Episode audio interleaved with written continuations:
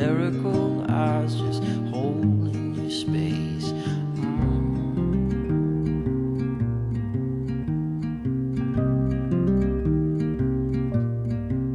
World time has a way of throwing it all in your face. The past she is haunted, the future is laced. Heartbreak, you know, drives a big black car. I swear I was in the backseat, just minding my own.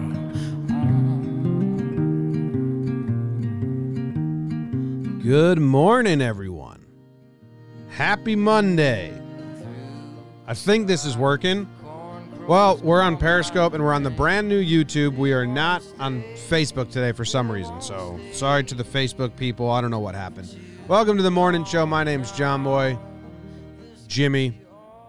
It's bite sized bits of everything I like American history, American geography, baseball, and books. And we got a lot of people migrated to the new new YouTube account. We got Real D, Norm Shaver, Steve B, Josh. Don't forget the intro. Nailed it. Steve, Kyle. What's up, everyone? Thank you for joining. We're battling some tech demons in the Periscope. I saw some people coming. Bobby Skinner. What's up? Uh, Whippy Hap Code AK is excited. Yeah, nice little chill Monday morning here. Crazy morning. Uh oh. Says the stream's dead. I don't know if it's still going. Says it's choppy and terrible. We're battling internet here. So I don't know if this is terrible for you guys. But we'll we'll ride through it. If it's terrible, you can check out the audio on the podcast app. That stuff should be good. I think I don't know. Came to the office this morning and the internet was just slow. We got to get a new router. 98 degrees, maybe that's hurting it. Anyway, there's a a lot coming out. Will Will Haydenek just joined on uh, Periscope. A lot coming out today. I'm going to run through it quickly. We got a Talking Yanks first series recap from the studios. Very excited. Speaking of, I'm coming to you live from the Roosevelt Studios here in the Bronx. It's RSVLTS. Promo code Jomboy. Uh, Talking Giants, Bobby and the in the Periscope. New Talking Giants come out. They're about to get into the swing of things, the same as baseball, starting at the same time. Talking baseball, we record live at 10 o'clock, and it'll be up on all the podcast apps as soon as we're done. Jomboy and Jake TV, a uh, watching baggage today. Three of the worst male contestants they could have offered the female contestant. I'm not sure why they did it. They're just being straight up mean. Talking Knicks, they got a new coach, so I'm sure they had a lot of fun reacting to that. Pinstripe Strong, Joe's and the boy. I bet they're just as excited as uh, we were to discuss this and talking sports. So there's a lot going on on the network today, which is exciting. And I said that once I got to the new YouTube channel, I was gonna switch out the the hat for a new one. So here we go. This is a big switch. Prepare to not recognize me. Okay. We've done it. We've gone to a new hat. I kind of like the old one fit really nice. It was broken in. Perfect on my head. New hat. All right, let's get into it. I'm be honest with you guys. I didn't do enough tons of research on the towns today, and the topics today demand. There's so much to talk about with Creede, Colorado, and Curt Flood. A ton. But I didn't I didn't do a ton of research because I know some and uh Creede, Colorado. It's 54 degrees and cloudy. Creede, Colorado is awesome. It's like the last silver boom town. It's like the last silver mining boom town. And so many interesting people and stories happened. The guy, his name wasn't even Creede, and he was in the Dakotas.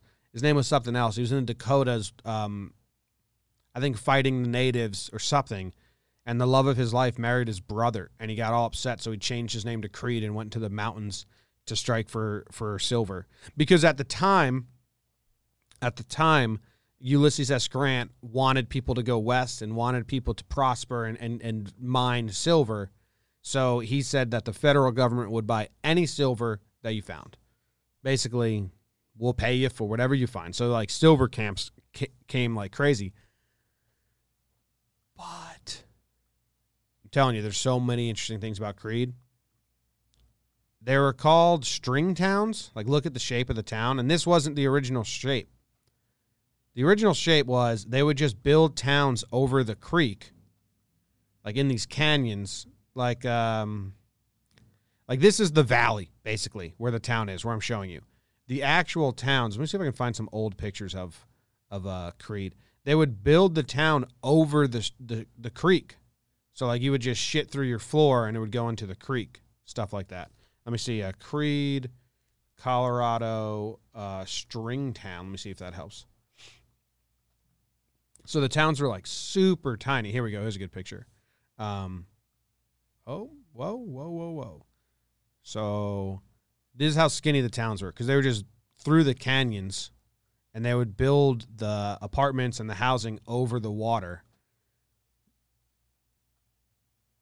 Just Google string towns. I think you'll find some cool pictures of it. They were super, super skinny. And then eventually they were like, all right, let's find a valley and make this an actual town. So they had to. Creede, Colorado's got, telling you, there's too much cool history. So I decided to just talk to you guys about Soapy Smith. Soapy Smith. Soapy Smith. Soapy Smith was a, a con man. If you ever watch Deadwood, there's an opening scene where they're where someone screams like, "I found five dollars in my bar soap," and then everyone goes to the soap store to buy soap. That was Soapy Smith. He just ran cons like that. Let me see if I can find some Google image. He had a nice beard, but he hung out in Creede, Colorado, back in the Wild West. He had a a beard and a hat. This is like the famous picture of him.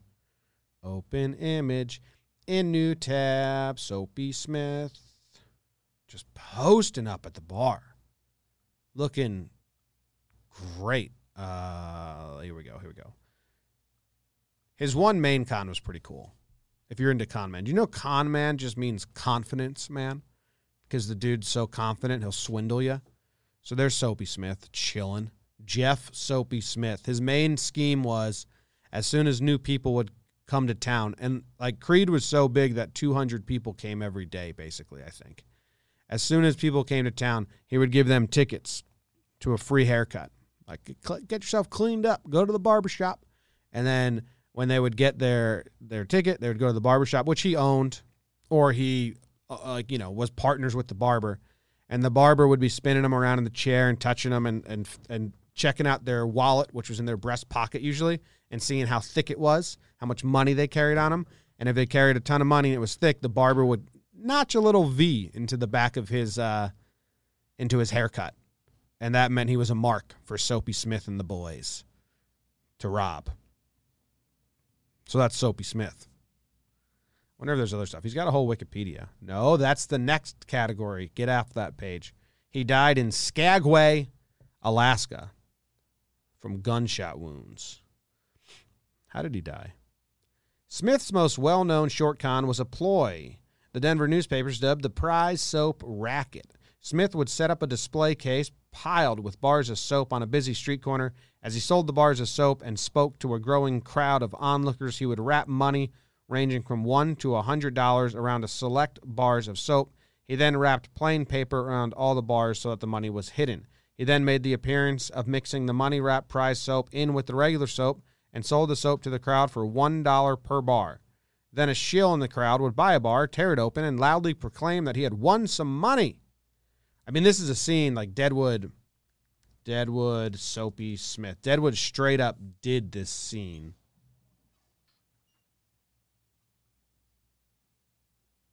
You motherfucker. Show me the. Oh, this is cool. Saw a lot of old pictures. Look at this bar. That place is tiny dogs. Isn't it crazy that you're just born in the town, the ta- you're just born in the time you're born in? Oh, there's Soapy Smith's dead body. Okay. That kind of just snuck up on us. Here's the Deadwood scene. At his flanks. Private. Thank you, Charlie. So With a prize inside. You got any prizes in that meat there, Captain? Friend, I got soap with a prize inside. You were told to keep an interval between. Oh, soap with the prize inside. Soap with a prize inside. It's kind of cool. Soap with the prize inside. So that's Soapy Smith. And he died. He got he got shot. Let's see. How did he get how did he get how did he how did he how did I how did I how did I on July ni- on July 1898, John Douglas Stewart, a returning Klondike miner, came to Skagway with a sack of gold valued at two thousand seven hundred dollars. Three gang members convinced the miner to participate in a game of three card Monte. When Stewart balked at having to pay his losses, the three men grabbed the sack and ran. Then they killed him. Smith's last words were, My God, don't shoot. That's sad. Because they shot. So, like, he didn't get his last request, which even murderers on uh, death row get, usually. Unless their last request is also, don't kill me, then they don't get it. Okay. So, minor correction there.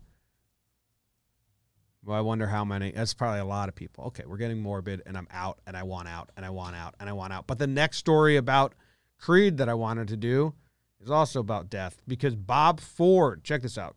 I'll show you a picture. This picture of Creede, Colorado, the random town of the day, one of the last great boom towns in American mining history.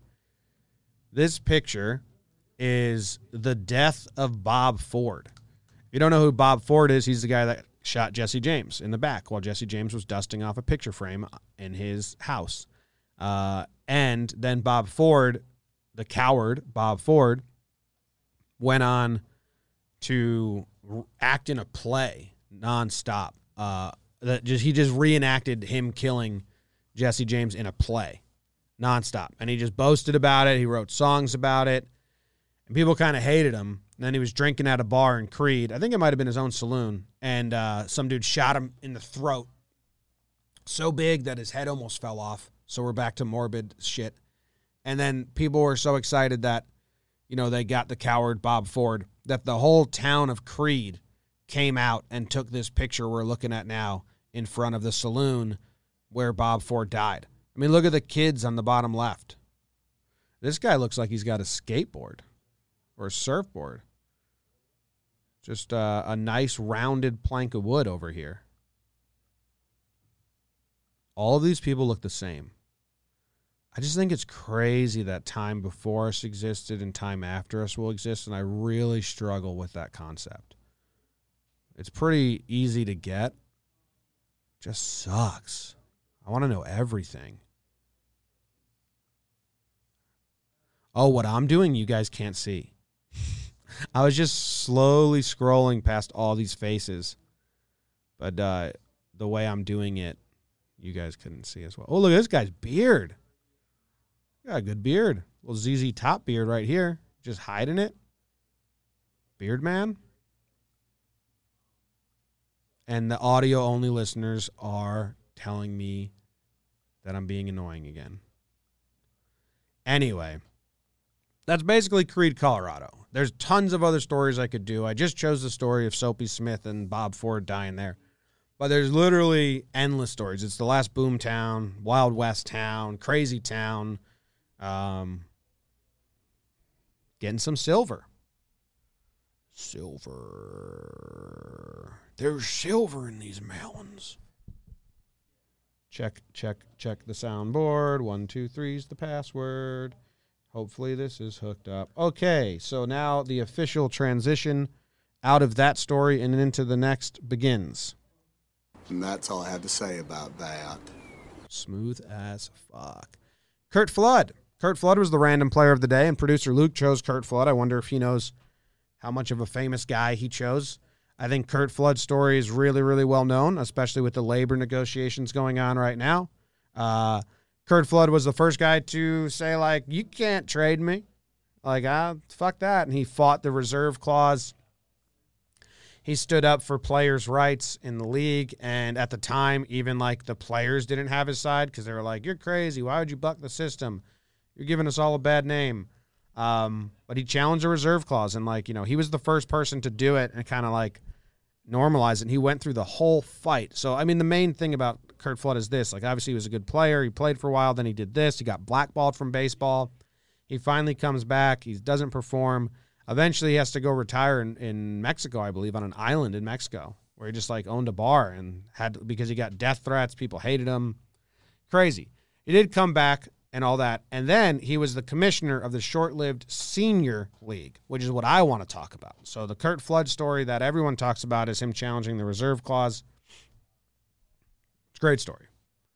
Um, I thought maybe I'll just talk about his actual playing days because I feel like that doesn't get talked about as much as his challenging the reserve clause. And I was reading his Wikipedia. It said he was the commissioner of the short-lived Senior League, and now I'm super interested in the Senior Professional Baseball Association um, because I didn't know this existed, and I want to find out more about it. And I actually am going to read this shit for the first time.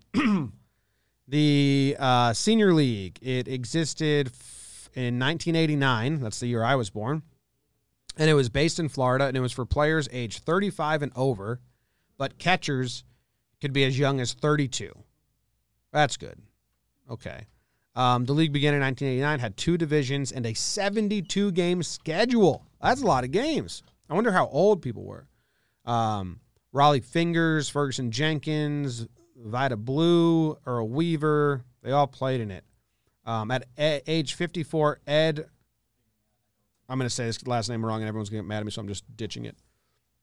Was the oldest player. So 54 was the oldest player. How many seasons did they do? Throughout the season, most clubs struggled with poor attendance with an average attendance of less than 1,000 per game. I mean, that's really poor. You had some stars out there. Ron Washington was the offensive star, 359. He hit 359 and 73 RBIs. He won the MVP award. Mickey Rivers hit 366. The oldest everyday player in the league at 47, Mickey Rivers. I mean, that adds up. Mickey Rivers goes to Old Timers Day. He's like 90,000 years old. He still steals second base every year in Old Timers Day. He's still just moving. This is pretty interesting. I wonder how many players played. I wonder how many players. Oh, Joaquin Andujar was in this? That'll get the swag levels up. He had five wins and an ERA of 1.31.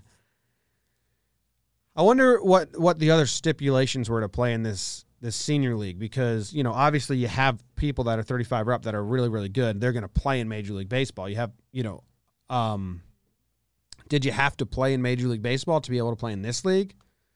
You know, is there like a 36 year old that's good enough to play in the senior league but not good enough to play in the major leagues? Like, can Erik Kratz, catcher Erik Kratz, can he be like, all right, well, I'm done being a quadruple A backup in pro ball.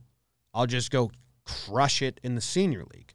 I mean, Kratz is like 38, right? Erik Kratz. He's 40 years old. Is that a better? He's a catcher right now. Is that a better option option for him? If this was still around, would Kratzy be ditching MLB for the senior league and tearing it up? What's the stipulations here? The league's top four teams participated in a three game single elimination tournament with a rather unusual format. Okay, interested.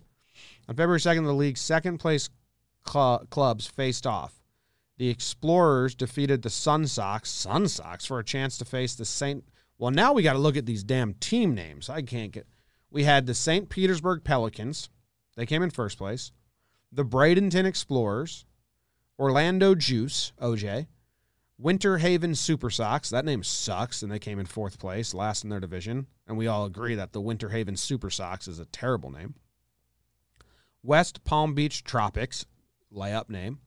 Fort Myers Sun Sox, bad name.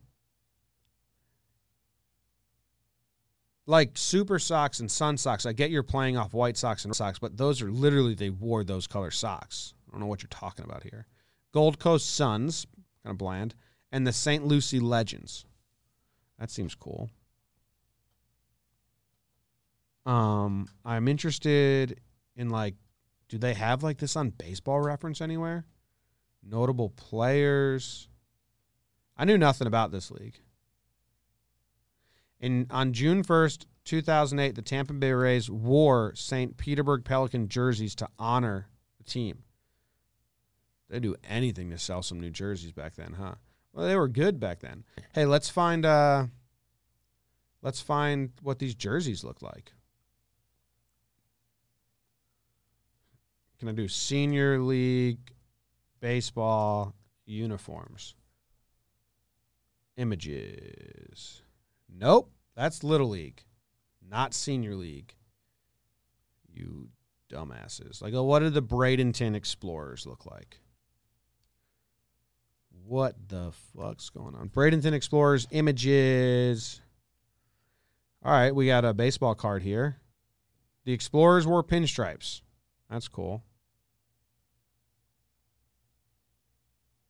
This is going to be hard. I wish I could. I wish there was a website that just had all these, like the West Palm Beach Tropics. What did their jerseys look like? That's kind of cool. Whoa. Tropics tropic stuff was kind of cool. Are they still making these? Look at this hat. For anyone listening, the T in tropics is a a, a um uh blank and palm tree. God damn, that was dumb. Oh, look at the away unis. I like these. Oh, I like these. If anyone's sitting on a tropics hat, send it my way. Here they are on a guy on Rollie Fingers wearing the tropic. Oh, Rollie, just looking so damn good. Man, that's the most exciting thing I've seen. Rollie Fingers in the tropics. Okay, let's find out what the. Let's. uh Yeah, we're doing it. We're officially in. I'm not gonna go down the rabbit hole with you, with you, with you again. I like I like these uh, Sun Sox uniforms too. They're just like the A's color scheme with Sun Sox. How many more should I look at before we're officially over this? The St. Lucie Legends. I'm guessing the St. Lucie Lucie Legends are going to be yellow. That's my guess. St. Lucie. Okay. Oh, super boring jerseys for being legends. Boring. Orlando Juice. Last one, promise you. Then I'm out. Do this on your own time and we can all uh Orlando Juice baseball. Uh kind of funny just to have juice across the chest. Like I I like that as well. I'm not against it. I really like the the tropics. What's up, Rusty? Rusty just joined the Periscope. Uh, all right, so that was Curt Flood, which led us down the rabbit hole of the senior league, which led us to if someone has a tropics hat. I don't think I can pull it off. What was the team name? The trop. What was the or West Palm Beach Tropics? If anyone has a West Palm Beach Tropics hat sitting around, like I don't think I can pull that off. I don't give off those vibes. But it's a cool hat. But I think you got to be like beachy and cool, which I am not. So, cool. All right. And that's all I have to say about that. Book of the day today. I don't have it on me because I don't know where all my Elmore Leonard books went. I have a bookshelf and I was like, I'm going to do an Elmore Leonard book. And I couldn't find it. So I couldn't find any of my Elmore Leonard books. So somewhere at my parents' house, um, uh, my fiance's parents' house, somewhere I still have a bunch of books. I, I don't know. I used to carry them with me all the time, and then they get really heavy, and then you got to ship them. So it's uh, it's enough. But Elmore Leonard, it's still summer. It's August. If anyone's going on a beach vacation, just grab an Elmore Leonard book. Uh oh. The steam did the stream just completely did it just completely stop? Ah shit.